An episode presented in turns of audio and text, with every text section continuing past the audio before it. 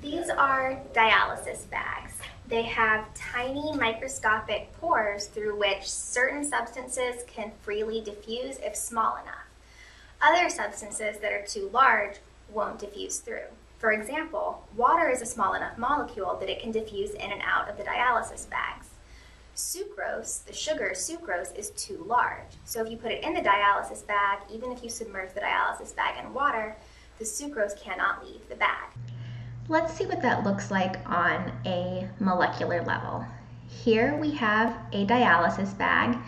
It is represented by blue dashed lines, and you can see these spaces represent the pores. A molecule like sucrose, which is a disaccharide, is pretty large and it can't actually fit through these pores. So if you fill the bag with a sucrose solution, the sucrose cannot leave the bag.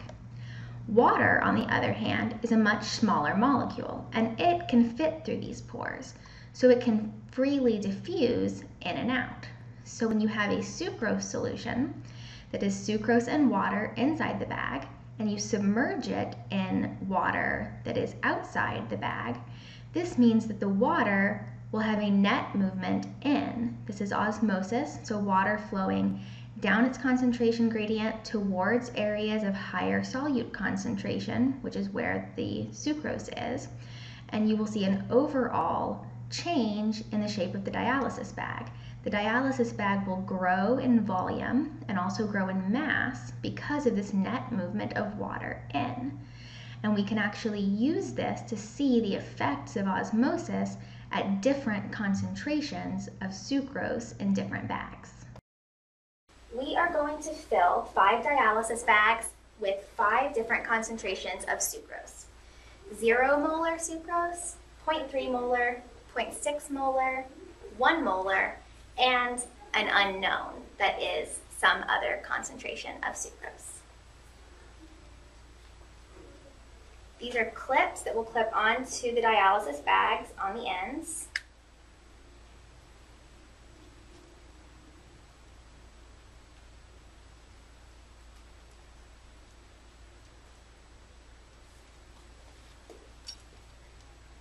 And then I will use a pipette to add 10 milliliters of each solution to a dialysis bag.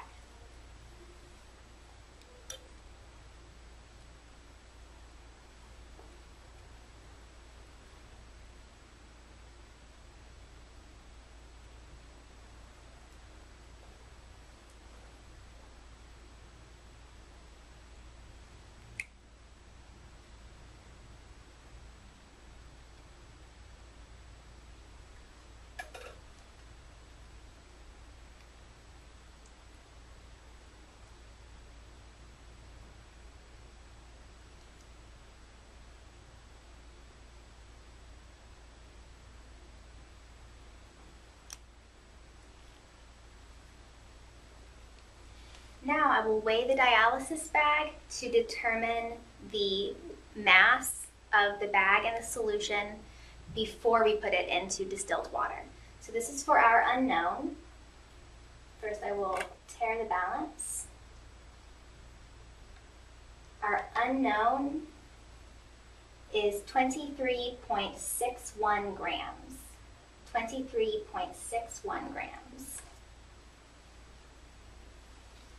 Then it goes into distilled water. Now I will do the same thing with each of the four known concentrations of sucrose.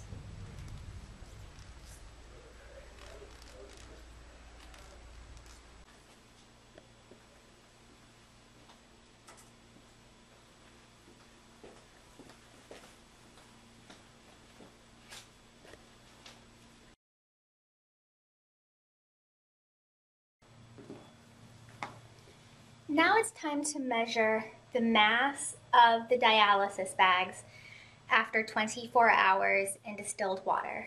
Remember that the dialysis bags contain differing amounts of sucrose.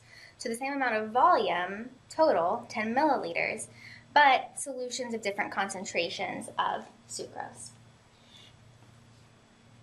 We will start with the one that is in zero molar sucrose, which is the same thing as distilled water.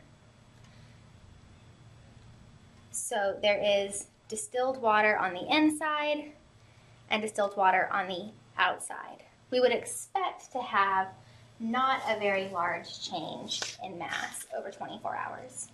It's important to dry these things off because of course the outside was dry when it went when, when it was measured before. So I'm just going to dry off the clamp and also make sure that there's not excess water adhering to the outside of the bag.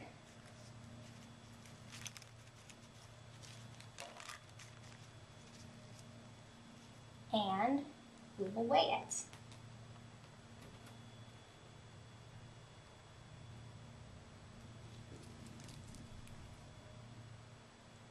Mass is 23.04,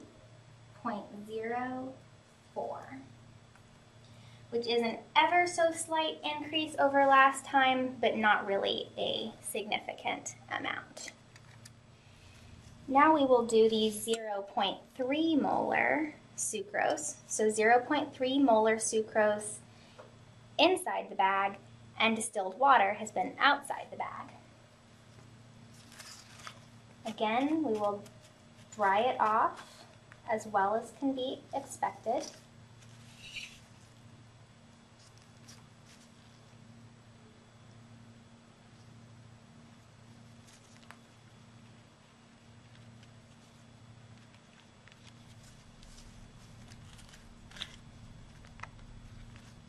Okay, that's about as dry as I can get it.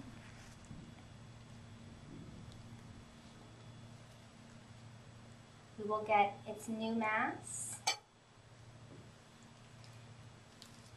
It is 28.83 grams, which is almost a 5 gram increase over yesterday. So, quite a lot of water entered that bag.